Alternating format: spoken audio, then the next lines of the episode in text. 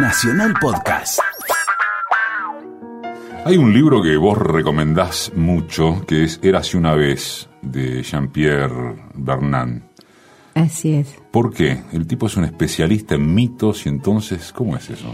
Sí, y yo tengo como una dificultad, aunque hago uso y abuso de mi memoria para mi labor de narradora, tengo una dificultad especial a veces con los nombres, ¿no? Con la complejidad de los nombres mitológicos y Jean-Pierre Bernard hizo ese libro porque le contaba así los mitos a sus nietos.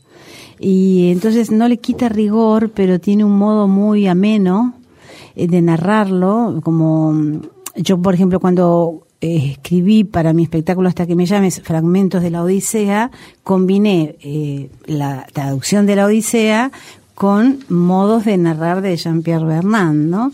Eh, entonces me atrae mucho ese libro como un acercamiento para tener cerca también el diccionario de símbolos o, las obras originales, pero me encanta su modo de narrar, es un gran narrador también. Un clásico, ya un clásico.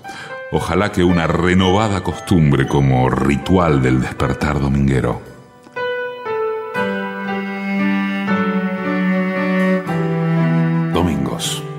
11 a 12, un programa de entrevistas. Decime quién sos vos. Narrar es seguramente el oficio más antiguo del mundo, ese sí. Y hoy cuenta quién es una de las principales narradoras argentinas, Ana María Bobo. Hay pregunta de manual. A ver. No, es que lamente hacerla, pero no se me ocurre no la formularla de otra manera, no. Si hay un método o tenés un método vos para narrar. Sí, claro, lo fui adquiriendo con el tiempo, ¿no? En principio mis, mis modelos fueron narradoras y narradores espontáneos que me cautivaban absolutamente sin saber que tenían ese poder o sabiendo que lo tenían, pero mm, usándolo con discreción. Eh, no eran personas que se arrogaban todo el tiempo la, palabra, ¿no? Eh, eso siempre me sedujo como eh, formato, como criterio estético y ético. O sea. antes de que sigas, ¿cómo es personas que se arrogan la palabra? ¿Quiénes son? y son aquellos ¿Es un defecto que, por ejemplo, técnico o es una cosa de soberbia? Y más bien es una cuestión de personalidad. Son aquellos que me dicen, por ejemplo, eh, yo tengo una enorme facilidad para contar. Sí. Y es, es posible que la tengan. Te dicen ellos. Sí, me dicen a mí. Yo cuento bien. Yo, sí, yo tengo una gran facilidad. Yo, eh, yo confío mucho más en el que me dice, la verdad es que yo no me animo a contar. O soy tímida para contar. O me parece que no me acuerdo de muchas cosas. En general esas personas, eh, tirando del hilo de su memoria, eh, pueden darte muchísimo más porque tienen un, un, cierta desconfianza del poder de su decir, cierta desconfianza de que van a arrollar a un auditorio. Y entonces tener que tener encendida permanentemente la, la llama para que te presten atención es propio de quien no tiene todas las certezas. Para mí son mejores narradores o narradoras quienes están más llenas de preguntas que de, que de respuestas, ¿no? Ana María Bobo nació en San Francisco, en la provincia de Córdoba, en 1951. Una vez citaste, cuando te preguntaron algo parecido en una nota de hace tiempo, que un método, por ejemplo, es algo que dice Rodrigo Fresán, que es distinguir lo que no, debe, ser, contado. Eso me parece fascinante, como definición, pero para mí, para fue muy esclarecedora esa Distinguir lo que no debe ser contado es un método para narrar. O sea... Bueno, tiene que ver con lo que eh, te estoy diciendo también, porque el que tiene sentido del tiempo del otro eh, que tiene sentido de que no hay un dominio absoluto comprado de antemano de la atención ajena, eh, tiene que hacer una economía con la información. Eh, no puede aplastarte siendo exhaustivo con todo lo que te ofrece. Entonces, Para, haciendo que está leyendo o, o el, bueno, el Rodrigo Fre- Fresán lo aplica a la literatura, pero a mí me encantó usarlo como frase de cabecera cuando adapto un texto literario para narrarlo o cuando construyo un texto para narrar, porque en general yo cuando construyo los textos para narrar, eh, los construyo en voz alta, frase a frase, los voy como esculpiendo en el aire, ¿no?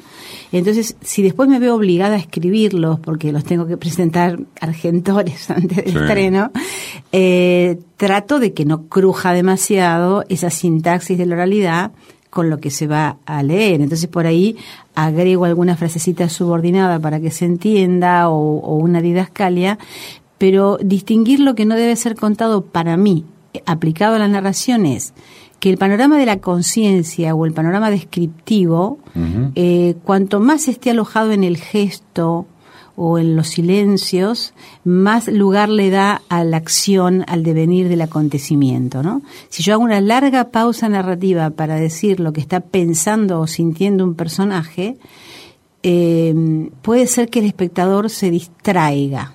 En cambio, si yo eso lo alojo en un silencio expectante, en una pregunta acerca de qué le estará pasando que no puede hablar, es probable que genere más interés y que después cuando la gente vaya al texto en el cual yo me basé, se encuentre con que todo lo que yo dije está en el texto y además está detallado lo que yo puse en el gesto. No sé si se entiende. Sí, ¿no? los locutores, si te interpreto bien, eh, traducimos eso que acabas de decir en que la gente sepa diferenciar, y bueno, y los pibes que estudian locución sepan diferenciar entre un bache y un silencio. Ah, qué bueno. Ah, me lo llevo, me lo llevo. Claro, un silencio bien puesto en una lectura es decisivo. es decisivo y es pero muy es necesario. un microsegundo de más o de menos. para fuiste. que sea una cosa o la otra, ¿no? Claro. me lo llevo, no soy Dale, alumna dale, de aquí, pero me lo llevo. Em, Gracias. No, gracias a vos. Em, Yo he tenido algún bache, eh, eh, mira, cumplo 30 años como narradora y recuerdo un bache de mi memoria que fue desesperante en una función donde hacía cuentos de Catherine Mansfield.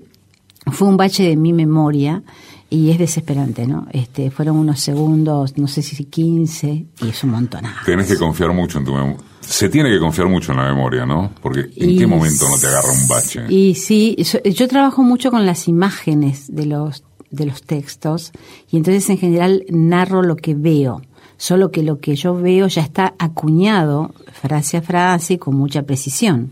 Pero a mí me guía lo que estoy viendo. Entonces a partir de ahí, de la secuencia de las acciones, o sea, como un sistema narrativo más propio del cine, que de la literatura, eso es lo que a mí me permite eh, que mi memoria no me traicione, porque ahora sé que va a pasar tal cosa. Bobo profundizó su investigación en el pensamiento narrativo, que es la modalidad que le otorga significado a los actos de la experiencia y que utiliza la memoria como inteligencia creadora, después lo, lo va a explicar. Y fue fundadora y directora artística del proyecto pedagógico Escuela del Relato. En ese sentido, es una de las pioneras en la Argentina. Sí, Ana María, ¿tuviste maestro esencial o sos esencialmente autodidacta? No, tuve maestro esencial, eh, tuve maestro esencial profesional, que es el, creo, el más grande narrador italiano, Marco Baliani, que tuve la suerte de que el Centro Latinoamericano de Investigación Teatral, el CELSIL, lo Ajá. trajera aquí, este, la institución fundada, dirigida por, por Gené y ahora por Carlos Gianni. Eh, tuve la oportunidad de conocerlo aquí, tomar un curso con él. Y después gané una beca y fui a estudiar a Italia. Él había citado a un grupo de actrices latinoamericanas, estuve dos meses allí. Y luego me convocó para dirigirme en un espectáculo de Galeanos, Memorias del Fuego de Galeano, pero mi hija era muy chiquitita y eso me exigía estar mucho tiempo allá y ya no, no, no me atreví. Pero el otro día tuve la suerte de que vino Fabricio Brandi, otro gran narrador italiano que lo tiene también ahí como gran maestro y compartimos nuestra admiración por él. Vimos juntos un video de un capolavoro que tiene Marco y él narra desde la silla sin moverse con ropa de calle, o sea, lleva eh, al mango, digamos, la austeridad escénica y despliega no sé cuántos caballos van trotando hacia el palacio y todo sin moverse de la silla. Es, es extraordinario. Ese fue mi, mi, mi, referente y lo he seguido a lo largo de los años. Eh, también he aprendido con un asistente de él que es un narrador muy bueno, Roberto Anglizani. Y luego para mí, mis profesores de teatro, por supuesto. Eh, Serrano, supongo. Serrano, Raúl, cabecera, de pie, los quiero y lo respeto muchísimo. Eh, y yo tengo también mi, mi musa, eh, una gran musa para mí, entre los narradores espontáneos, fue una tía que descubrí en Almería, una tía abuela, sobrina de mi abuelo, no sabíamos de su existencia. Yo fui después de que mi abuelo me había muerto y mm, creyendo que no había parientes, pero digo, quizás alguien muy mayor lo recuerde, ¿no? Y cuando fui a ver al alcalde para preguntarle, me dijo, mira, Ana Mari, eh, yo vi tus papeles, yo lo había escrito, y me dijo, sabes quién me ha criado a mí, me ha criado una mujer a quien yo quiero más que a mi madre, sobrina de tu abuelo, prima hermana de tu madre, vive aquí al lado, vete a verla que te está esperando. Bueno, yo me lavé la cara, me, me cambié la ropa un momento por la conmoción y cuando subí la escalera de esa casita de primer piso, ella estaba ya de pie en lo alto de la escalera esperándome porque tenía una ansiedad enorme. Yo había escrito que iba a llegar ese día, el 22 de septiembre. Y cuando me vio subir me dijo, eh, hija, hace 76 años que te estoy esperando. Ella tenía 87 cuando sus tíos 87. partieron. Tenía 87 en ese momento y cuando sus tíos partieron hacia América, ella tenía 11 y nunca más supo nada de ellos. Mi abuelo escribió mandando el dinero de las primeras cosechas, pero nunca llegó eso. Y bueno, me quedé tan deslumbrada y me enteré por las mujeres del pueblo que decían, oye Argentinita, esa misma tarde, ¿no? Porque mi llegada fue como un acontecimiento, ¿no? Eh, así que eres parienta de Anica María, mira, que van a su reja los niños por chacarrillo, las jóvenes por copla, las viejas vamos por oraciones.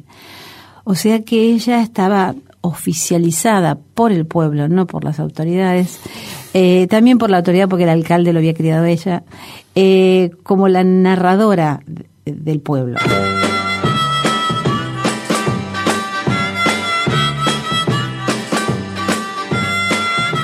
En mi ciudad natal había un delay musical porque cuando sonaba en todo el mundo y en Buenos Aires y en ciudades aledañas el primer simple de los Beatles, nosotros bailábamos suelto con los iracundos y para los lentos cambiábamos el long play y poníamos a los indios tabajaras.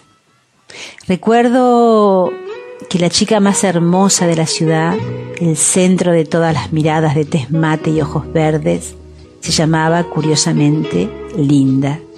Y de pronto tuve el privilegio de que me invitara a su fiesta de 15. Estrené un vestido de verano de fondo negro y florcitas turquesas y naranjas, y tenía también unos aros colgantes turquesa y unas sandalias que no me dolían. Me sacó a bailar un chico que me gustaba. Sí, en un lento. Era verano y bailábamos en la terraza y sobre el hombro de aquel chico que me gustaba. Me contó la historia de los indios estos que habían encontrado una guitarra en la selva y luego viajaron a Río y profesor de música y luego fama y grabaciones. En la fiesta de Linda tuve la extrañeza, la leve alegría de sentirme yo por primera vez linda linda.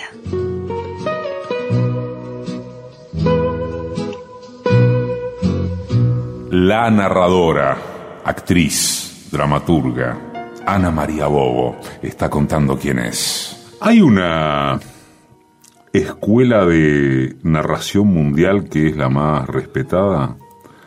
Me refiero a, a países corrientes como cuando vos decís eh, el Actors Studio como método teatral, cuando decís eh, Strasberg, eh, ¿pasa eso con la narración en algún lado? Recién mencionaste, por ejemplo, grandes narradores italianos. Sí, yo creo que, que, Marco ha sido el fundador de una corriente pedagógica y teatral y que tiene un marco conceptual, además del nombre, ¿no? Tiene un marco conceptual muy, muy sólido. Aborda también el relato para niños. Ha trabajado con grandes autores también como poniendo cosas de Tabucchi o con Gianni Rodari, o sea, eh, es un gran maestro del relato. Yo no sé si después, por ejemplo, quienes han sido también mm, pioneros han sido los suecos y los escandinavos, este, hay una gran tradición ahí. Eh, Sarah Coney Bryan escribió El arte de contar cuentos muy tempranamente. El arte de contar cuentos. El arte de contar cuentos. Pero no sé decirte como de una institución o de un lugar universitario, ¿no? Eh, también en Estados Unidos se puso de moda el storytelling practicado por gente que cuenta historias porque sí, eh, Pincola Estés en su famoso libro Mujeres que corren con los lobos tiene mucho dedicado a la narración en el último capítulo. Eh, o sea, hay teóricos y eh, eh, eh, diversificados por todas partes del, mundo, pero no sé si existe una escuela, orgánica guiadora. Escucha, mencionaste los a los niños. Después te voy a preguntar por las mujeres en particular, a propósito sobre todo de los talleres de narración que das, que son los más famosos o reconocidos. ¿Es cierto o te es cierto que los niños y los adolescentes son el público más jodido para llegar con una narración? Yo diría el más difícil, el más desafiante, ¿no? Este, está bien, más jodido entre nosotros, porque no, por, digo por las posibles connotaciones. No, tenés razón, tenés razón, tenés razón. Sí, sí. Eh, lo quise decir en el sentido de difícil. Yo, yo, yo, lo, yo lo entiendo, pero viste, me sale la maestra jardinera. y entonces, este, mm, por las dudas, debo decir que es el público más desafiante. No avances más, por favor. Bueno, eh, continuemos a Bingo. el público eh, más difícil porque...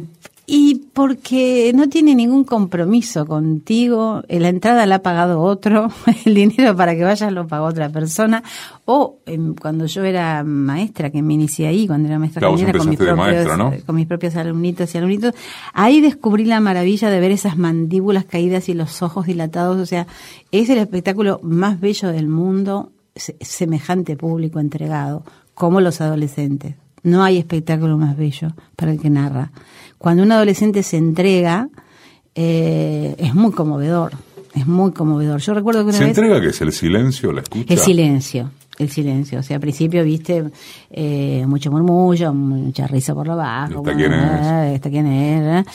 Y de pronto va cundiendo un silencio, alguien que le habla a otro y el otro lo codea para que se calle. Yo me acuerdo que contaba de los nueve cuentos de Salinger, contaba eh, El hombre que ríe, que tiene un final muy triste. ¿no? El protagonista es un niño y eh, el muchacho que los lleva en el colectivo a jugar al fútbol y al béisbol les va contando por episodios la historia del hombre que ríe.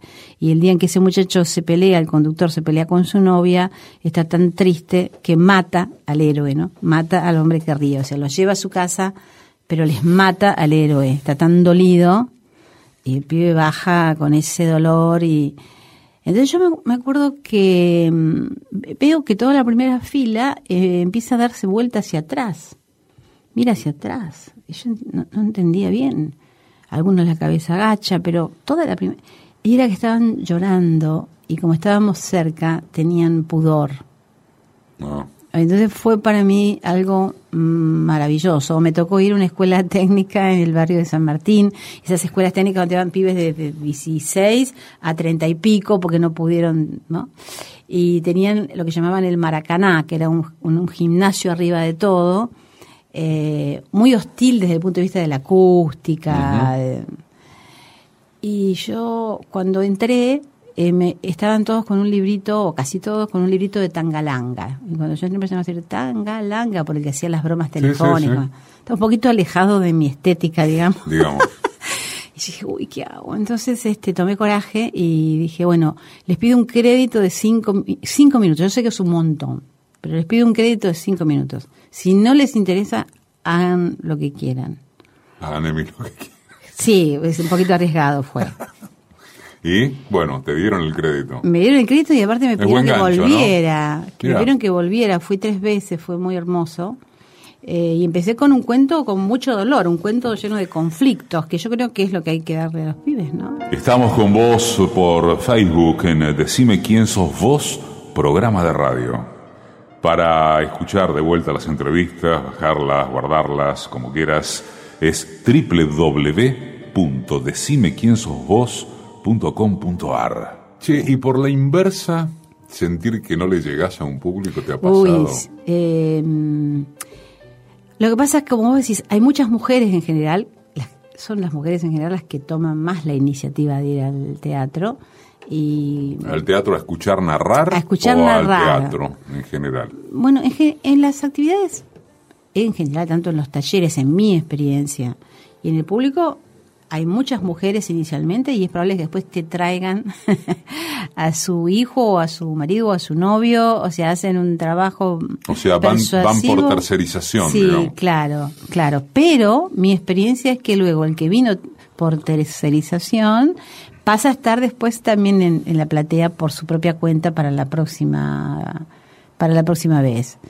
Eh, Así que mi experiencia con los géneros es, es muy buena y con las edades, yo hace ya mucho que no cuento para niños, no sé si tendría valor, estoy un poco más, más cobarde, pero me ha pasado, por ejemplo, yo conté mucho en cumpleaños, para poder vivir de este trabajo conté mucho en fiestas familiares. Y ahí la resistencia de los adultos es tremenda, porque dicen, uy, a las 12 de la noche, una mina que cuenta, cuenta, me voy al balcón a fumar y lógico, es lógico y en el teléfono y alguien llama y el perro que ladra. Y me dio mucho oficio, ¿no? Eh, yo guardé una nota del 2011. Bueno, en verdad la, la, recogió Roxana en la producción de la revista Sofía. Ah, donde vos decís que en la literatura para niños se ha perdido la noción de conflicto. Sí. Y entonces los cuentos pierden interés para los chicos. Traducción. En la literatura para niños se perdió la noción de conflicto. Claro, a mí me ha pasado, por ejemplo, que he ido a contar a una escuela primaria, o sea, a, un, a partir del segundo grado o tercero, un chico de esa edad ya tiene un pacto de ficción con la literatura, ¿sabe? Yo no le puedo contar un cuento de los hermanos Grimm a un pibe de tres, no le puedo contar Hansel y Gretel porque el fantasma del abandono puede ser terrible, ¿no?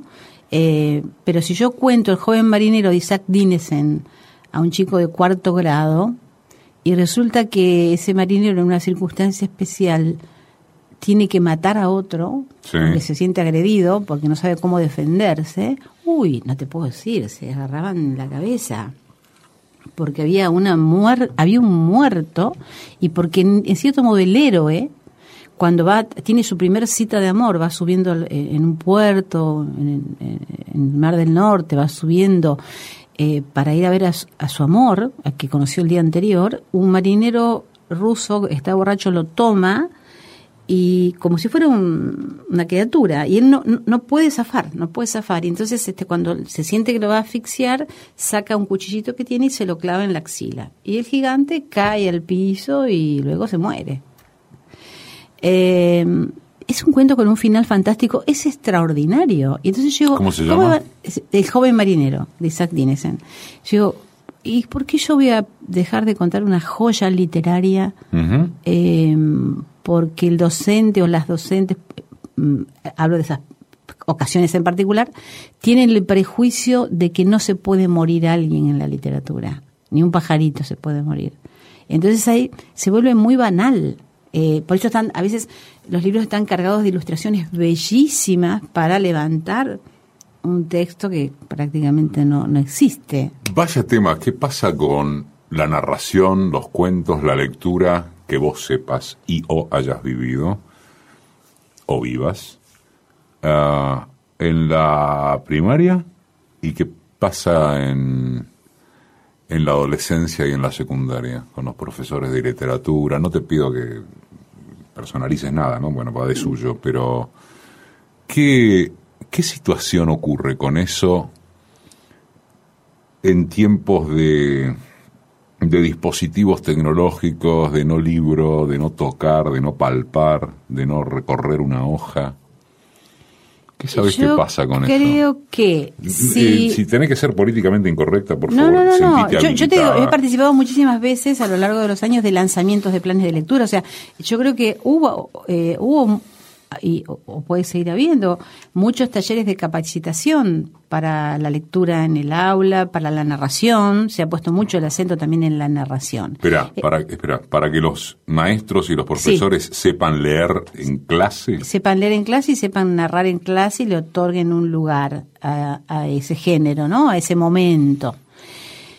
Pero cuando una lectura en voz alta está emocionalmente separada de lo que se lee, se vuelve una lectura mecánica que informa, no, no, no, no transmite. Yo creo que el gran problema es que cada docente pudiera encontrar, pudiera tener el permiso de encontrar su propia voz y también... Y además, de, discúlpame la... Espero que sea paréntesis, Adoc. y de saber administrarla la voz y de no quedarse disfónico Claro, otro problema, claro. la cantidad de docentes que llegan a la noche sin voz porque no saben, ¿sabes por qué? Porque no saben respirar y entonces no saben proyectar. Y eso es un desgaste y eso es un desgaste terrible, terrible. No, a ver, no, estoy generalizando, no, pero bueno, finalmente uno está en el palo. No, no, y se sabe, sabes mucho de eso, claro. Se sabe de eso, ¿viste? claro, eh, yo, yo creo que se, se ha dado un lugar, el, el problema es desde que también eh, a mí me encantaría que los docentes tuvieran el poder de elegir qué leer por mm. fuera de la currícula.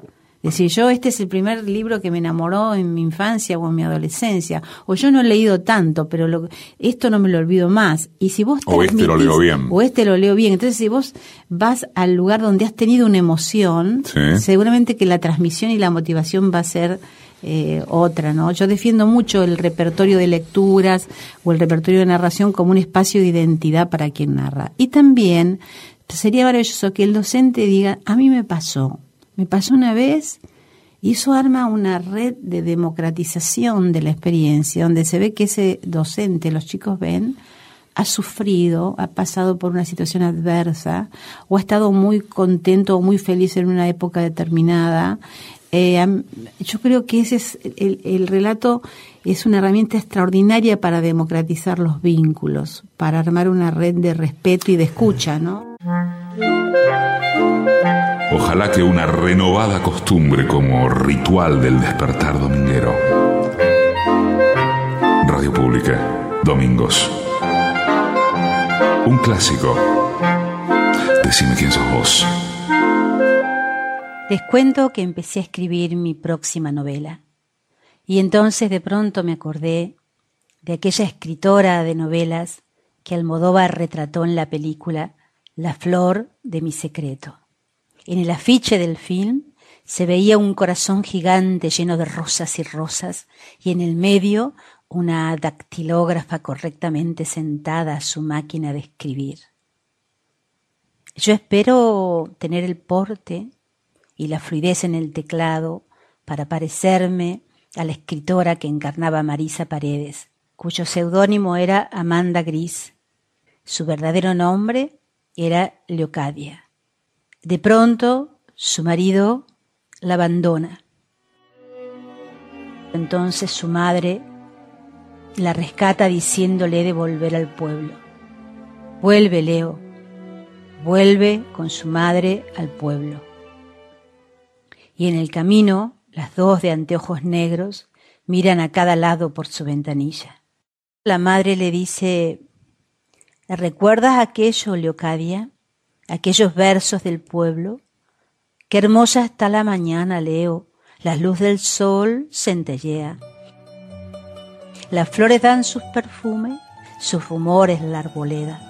De rama en rama cantando sin cesar revolotean los alegres pajarillos cuyos trinos me embelezan. Aquí se eleva una choza que es de pastor. Narrar es seguramente el oficio más antiguo del mundo, ese sí. Y hoy cuenta quién es una de las principales narradoras argentinas, Ana María Bobo. Recién, así como citábamos esto del bache y el silencio, un gran maestro de locutores, bueno, de hecho el director de la carrera de locución donde estamos aquí grabando en Éter, Marcelo Pérez Cotén. Ay, sí. Eh, él siempre dice, ¿cuál es el secreto de un mago? Que no se le note el truco. ¿Cuál es el secreto de un buen locutor? Que no se le note el papel. Claro, bueno, coincido. Y a la mayoría, o a la inmensa mayoría de quienes no saben transmitir, docente, no docente, locutor, no importa, el gran problema es que se les nota el papel. Claro. Yo siempre digo que cuando en los, circos eh, americanos, en las películas de circos americanos, porque yo nunca fui a un circo tan lujoso en mi pueblo, en mi ciudad natal, solía haber un aro eh, cubierto con un papel y una fiera lo rasgaba. No sé si te acordás. Que eh, aparecía el papel rasgado ah, por la aparición. y rompía el tipo Y rompía la fiera o rompía el equilibrista, ¿no?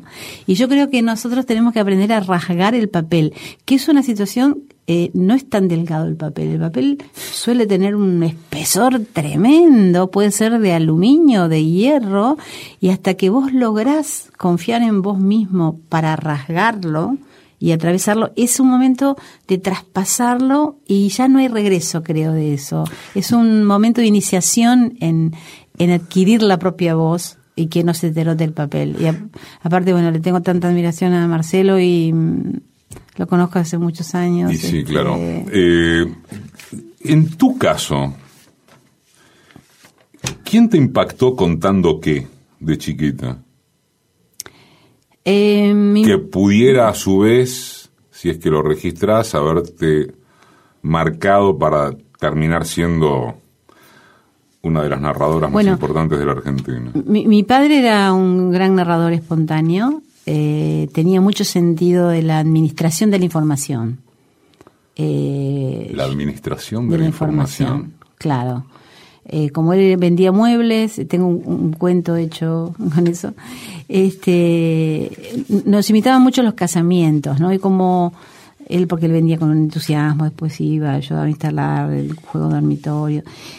Y cuando yo contaba la fiesta, eh, él me decía, no estuviste bárbara, pero vos la próxima vez, eh, sácale ¿cuántos, ¿cuánto dijiste vos que, cuántos pisos le pusiste a la torta? Y yo le decía, eh, siete, porque yo había visto la foto del casamiento de Grace Kelly Reiniero y que había contado los pisos en la revista Antena y tenía siete. Siete pisos la torta de Grace Yo pensé que todas las novias merecían una torta de siete pisos, claro. Y tu viejo te preguntó, ¿cuántos, ¿cuántos pisos? le pusiste a la torta? En el relato que yo hacía de la fiesta al volver del casamiento. Entonces yo decía, siete, es mucho vos sacarle dos pisos a esa torta y agregarle un músico a la orquesta. O sea, había un, por una parte una redistribución de proporciones y pero me decía, y esto que contaste al final siempre ahí, porque eh, en eso tenés eh, un as en la manga. No te rías nunca en la parte más cómica.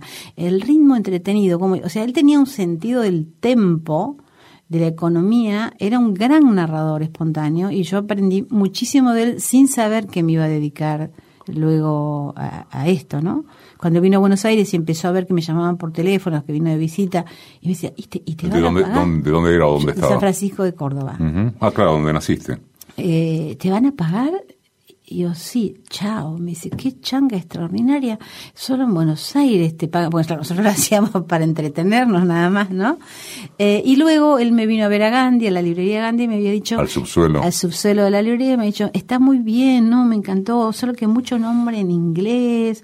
Eh, ¿Por qué no contás algo, algo de lo que te pasa a vos? Algo de lo que nos divierte tanto en la sobremesa. Y yo en aquel entonces pensaba que no le podía dar rango literario a una anécdota eh, familiar e incluirla en un repertorio donde estaba, por ejemplo, Catherine Mansfield o Silvino Campo.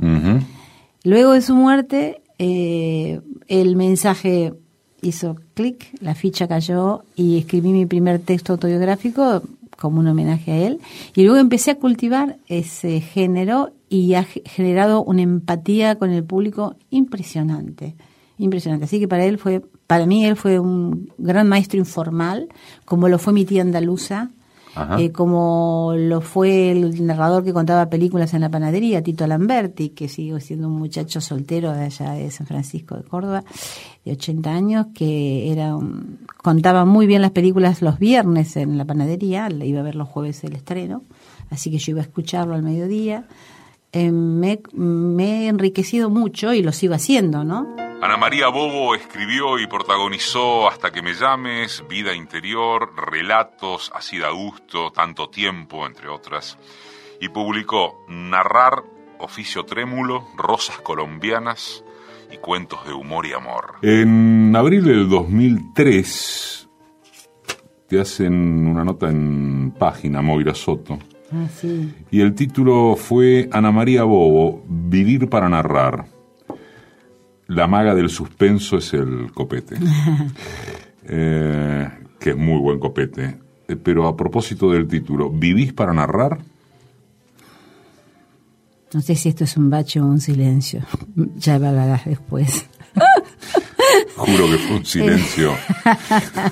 Juro que fue un silencio. Sigo para narrar. A ver, eh, me he entrenado mucho en una cosa muy hermosa que leí en una carta de Van Gogh a su hermano que dice, encuentra... ¿De Van Gogh? De Van Gogh a su hermano, en las cartas, dice, encuentra bello todo lo que puedas.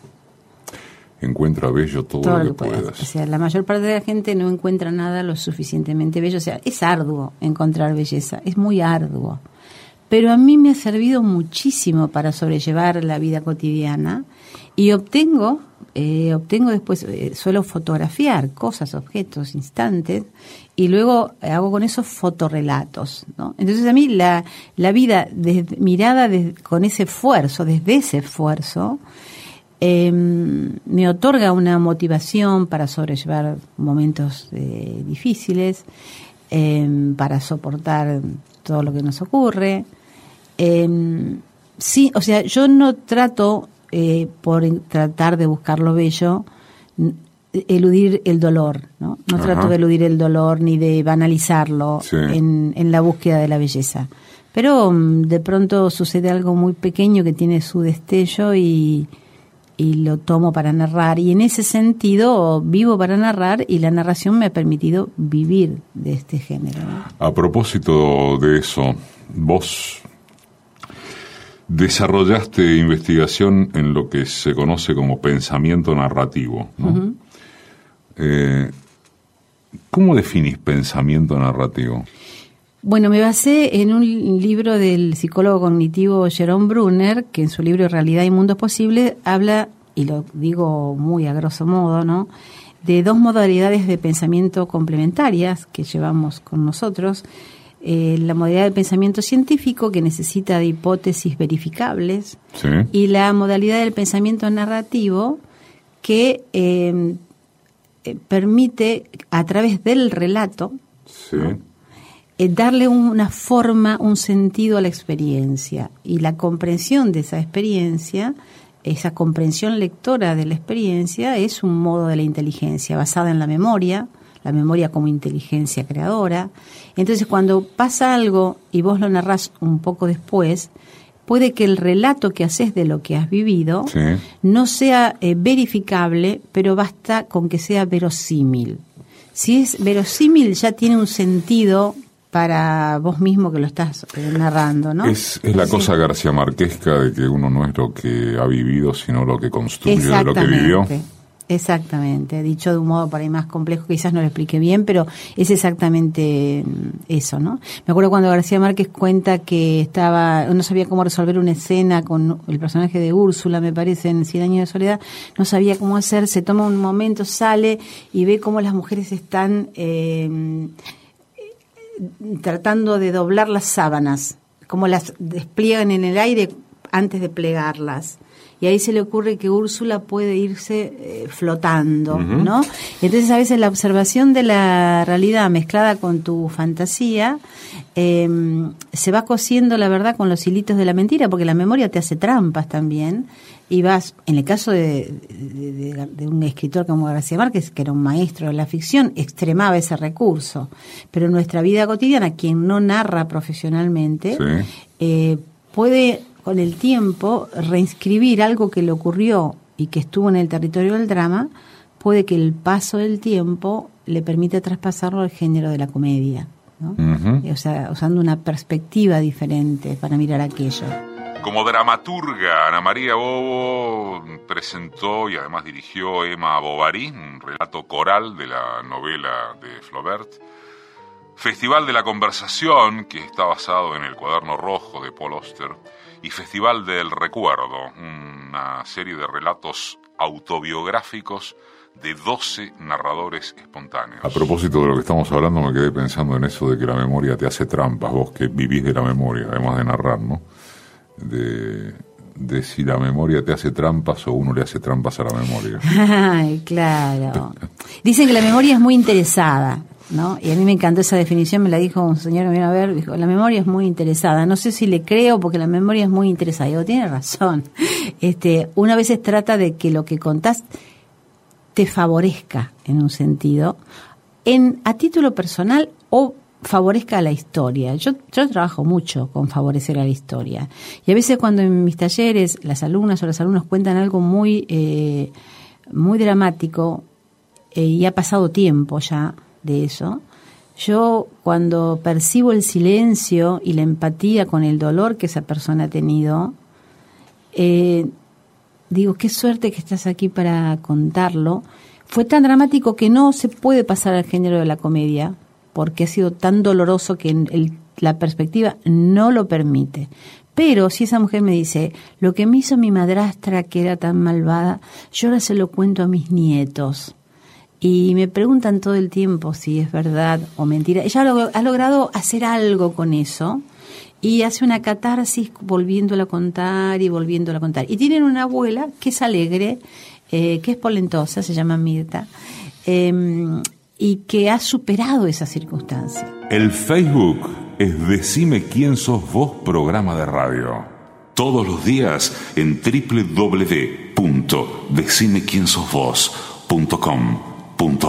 ¿Cuánto necesitas o cuánto profesionalmente debe saberse por parte de una docente, como vos en este caso, en tus talleres de narración, cuánto tenés o debes saber, tenés que o debes saber de la historia personal de quienes van. No, en principio nada, o sea, mi, mi, el, el, juego más hermoso es que tanto mis docentes, Paula Bronner y Bernardo Savioni, como yo, damos consignas inesperadas y cuando la gente se presenta para contar solo dice su nombre, nunca su profesión. Eso lo aprendí con el tiempo porque me acuerdo que una vez en un taller donde yo ya... sorpresas? Eh, en un taller eh, había tres psicoanalistas eh, lacanianas y un pastor de una iglesia danesa, entre otra gente. ¿Danesa? sí, que me dijo que quería practicar un cuento para la humilía de Semana Santa.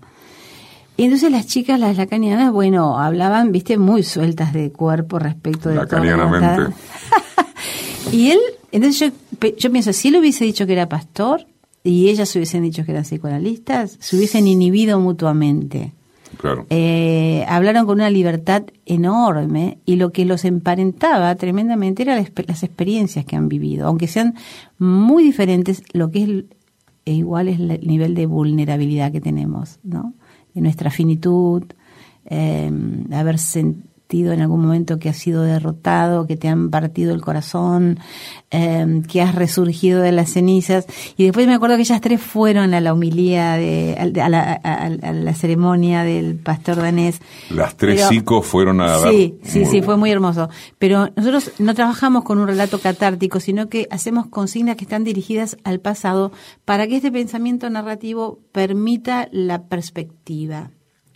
Eh, entonces, si yo digo, eh, si quisieras volver a estar a la sombra de un árbol, eh, ¿qué árbol elegirías?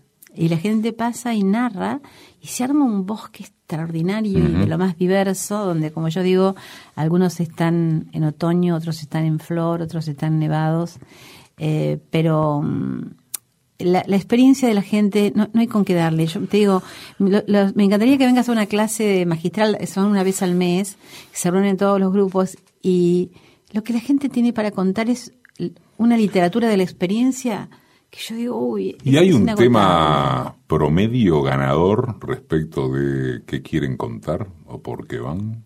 Es que como las, por ejemplo, el otro día de la finitud, el otro día la muerte, las experiencias extremas o al revés, el amor, la angustia. Hay un tema promedio. Es que yo en general nunca proponemos las consignas por tema, sino del modo más caprichoso que tenga que ver con alguna circunstancia en particular. Bueno, pero entonces repregunto, ¿y hay algún tipo de circunstancia temática que aparece siempre o predominantemente? Eh, empieza a aparecer, yo te diría, la, la fragilidad. La fragilidad, ok. ¿no? Este, la vulnerabilidad. Hay gente que por ahí suena en principio muy arrogante. El otro día me pasó con un señor que tenía en un grupo, no con mis grupos habituales, sino en un lugar donde me contrataron, un señor con una voz muy gruesa, muy potente, era un directivo, eh, era mexicano, y cuenta que de pequeñito, a los cuatro años, eh, su abuela muere y la familia lo manda, él al más chiquitito, a 300 kilómetros, a un lugar, un pueblito pequeño, a cuidar de la tía abuela, que era sorda. Entonces él gritó entre los 4 y los 12 años, le gritó a esa única mujer con la que vivía para poder comunicarse con ella y le quedó ese, registro, de voz tan, tan alto, ¿no? Yo digo, qué suerte que surgió esta historia. Y la historia era maravillosa, mostraba a ese niño todo lo que esa abuela, le, esa tía abuela le enseñó, todo lo que padecía la despedida de los padres cuando iban a verlo. Entonces ese directivo se humanizó muchísimo delante de su grupo, porque esa voz alta y como de un sesgo autoritario tenía mm, en su origen a un niño que había sido abandonado a una tarea muy compleja. En sus más de 25 años de labor, Ana María recibió numerosas distinciones. Es premio Conex de Platino por su trayectoria en Unipersonal 2001-2011. Es eh, distinción Teatro del Mundo, otorgado por la Universidad Nacional de Buenos Aires Premio ACE, además, por su actuación en Maní con Chocolate y Pregonero, por su trayectoria como narradora oral. Para ser una narradora o un narrador profesional, ¿se necesita ser actriz o actor o es un beneficio y nada más? Yo diría que es un beneficio importante pero también pasa que hay grandes actores y actrices que no, no dominan la técnica del relato. Tiene una cantidad de inflexiones para mí. la técnica que yo uso, donde mezclo sistemas narrativos del teatro, del cine, de la literatura y de la narración cotidiana. A veces el pecado de lo teatral podría ser un exceso de énfasis mm. en el relato. Eh, yo trato de despojarlo siempre de esa cuestión. Pareciera que si sos más enfático, sos, expresas más, ¿no? Em, y, creo que no es una condición sine qua non, pero sí, los recursos teatrales te permiten que cuando logras un acierto puedas sostenerlo. Y también que estés atento a que en esa repetición de ese logro no te lo gastes o no lo mecanices. Mm. La gente lee cada vez menos, en, la gente no, me gusta ni como concepto político ni como este, pero entiendo, ni como generalización, pero vale como convencionalismo. Eh, lee cada vez menos en voz alta? Yo te diría que sí, porque a veces vos viste que la gente va leyendo en el subte con el ebook o bueno ahí ponerle que, sea lógico para lógico no, no tiene oportunidad. claro sí no tiene oportunidad eh, me parece que se ha perdido bastante porque antes en el aula te acordás que nos hacían no sé Sí, sí, sí. Pero nos hacían pasar a leer en voz alta y estaba el valor del punto, el ah, punto y coma, la coma. Eh, yo creo que se ha perdido la lectura en voz alta y era muy hermoso. Había una monja que no queríamos y sin embargo nos cautivaba con una novela. ¿Como una monja? Sí, este, no sé por qué nos puso a. trajo un langostino gigante en una lámina. Nosotros que vivíamos, jamás vivimos un langostino porque vivíamos en una ciudad sin mar y sin río, San Francisco, más mediterránea imposible y trajo una lámina enorme de un langostino y tenía muchas capas el langostino, el caparazón, el sistema digestivo, el sistema reproductivo. Imagínate, yo no sé de dónde sacó semejante cosa, ¿no?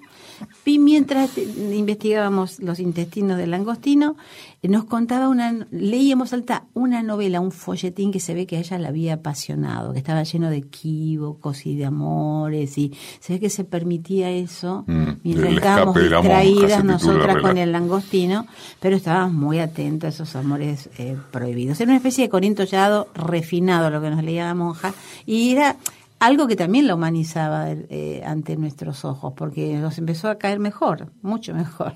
Por leer en voz alta, Por leer en voz alta. aunque fueran equívocos. Claro, y no era la historia de Desde una monja. Hay, acerca de lo que decís, eso de que se ha perdido, vamos a llamarle en el aula, el valor del punto, de la coma, el punto y coma, que es todo un tema y, tiene tratados, ¿no? Cuándo va el punto y coma y, cómo cantarlo, diría Goyeneche. O, se diría respecto de Goyeneche. Hay. Bueno, en realidad eh, lo escribió eso Cacho Castaña respecto de Goyeneche. Ay, me, gustaría verlo. Este, verlo. Eh, hay o tenés cierta, o se debe tener cierta melancolía de esa parte de la, digamos, de la escuela tradicional que todos estamos de acuerdo que está en crisis. Por favor, a ver si alguien va a interpretar esto dinosaurescamente. Pero no, hay alguna parte de la vieja escuela yo la añoro. Hay cosas de la vieja escuela. La lectura en voz no sería, que yo añoro. ¿Sabes qué? La otra vez lo hablaba esto con nada menos que con Jorge Alemán, ¿no? Y el tipo me decía, en algunas cosas hoy ser revolucionario es ser un conservador. Ay, qué extraordinario. Bueno, yo, por ejemplo, yo aprendí a leer con el sistema eh, de, eh, me parece que era lectura generadora, donde aprendías por sílabas y no teníamos errores de ortografía, o sea, nos corregían mucho los errores de ortografía. Y yo celebro prácticamente no tener errores de ortografía por ese método. Luego hubo otros métodos donde hacías un engendro y no había que intervenir para nada. Y bueno, yo como mamá asistí también a esa etapa y debía callarme discretamente, pero yo creo que yo añoro cosas de la precisión, eh, de cierta exigencia que se ha perdido y que nos permitía escribir mejor, hablar mejor, expresarnos mejor. Yo no tengo dudas. Es que hay como un temor a aparecer, a aparecer meritocrático, a, a que te consideren un, un diplodocus, bueno, un tiranosaurio, como decía. Y y en ese sentido... No, a mí me parece muy valiente lo que estás diciendo. Mm, sí, no es políticamente correcto para, para, para los valores de la de la modernidad narrativa, justamente. ¿Cómo Pero, es lo de, Jorge Alemán? ¿Cómo dice? Que en algunas cosas ser revolucionario hoy es ser conservador, porque si no te quedas abrumado además por esa cosa de la necesidad de la completud, ¿no? O sea, bueno, tengo, tengo que, hay que, tengo que, tengo que tener, hay que, tengo y en el medio de todo eso, el valor de, desde un silencio, como hablábamos, hasta una narración, hasta bueno, escribir vaca con B corta. Con B corta, exactamente. porque hablabas recién de la ortografía. Finalmente la ortografía es una cuestión de relación social que te estipula con un marco determinado relacional, bueno, precisamente. Exactamente. Yo, yo valoro, que yo fui a un colegio de monjas donde la formación, pero las maestras tenían un rigor con eso. Y nosotros cuando teníamos que preparar las clases como maestras, también había mucho rigor en el tema de detallar los objetivos generales, los objetivos particulares, o sea, eh, había, había mucha, mucha preparación y yo salí eh, leyendo en voz alta y te digo, no, no tengo, mi generación prácticamente no tiene errores de ortografía. Ajá. Eh, por, por creo que el método de la palabra generadora, que luego vino el método global, que fue que fue distinto. Por supuesto que no añoro nada del autoritarismo eh, y tantas cosas. No, no, no, por favor, no, no, eh, por favor. Sabemos que no estamos hablando de eso. Pero ves que tenemos que pedir perdón por estar diciendo no, esto. Claro. Decime quién sos vos. Bueno, me has tomado de sorpresa, así aquí va a haber un bache. Yo soy hija de Walter Pedro Bobo, de Elda Catalina Gómez.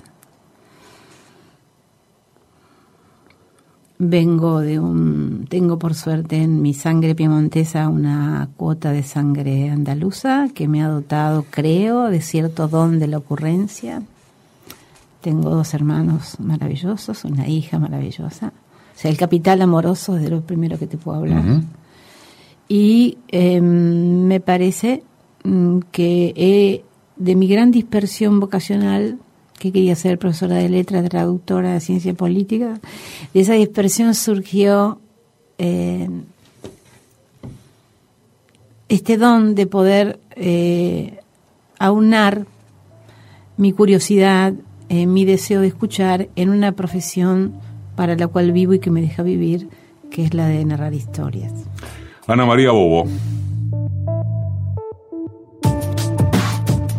Edición y concepto sonoro, Mariano Randazzo. Asistencia de producción, Laura Fernández. Diseño de página web, Oscar Flores. Producción general, Roxana Russo. Conducción, Eduardo Aliberti. Todos los domingos, AM870. Radio Nacional.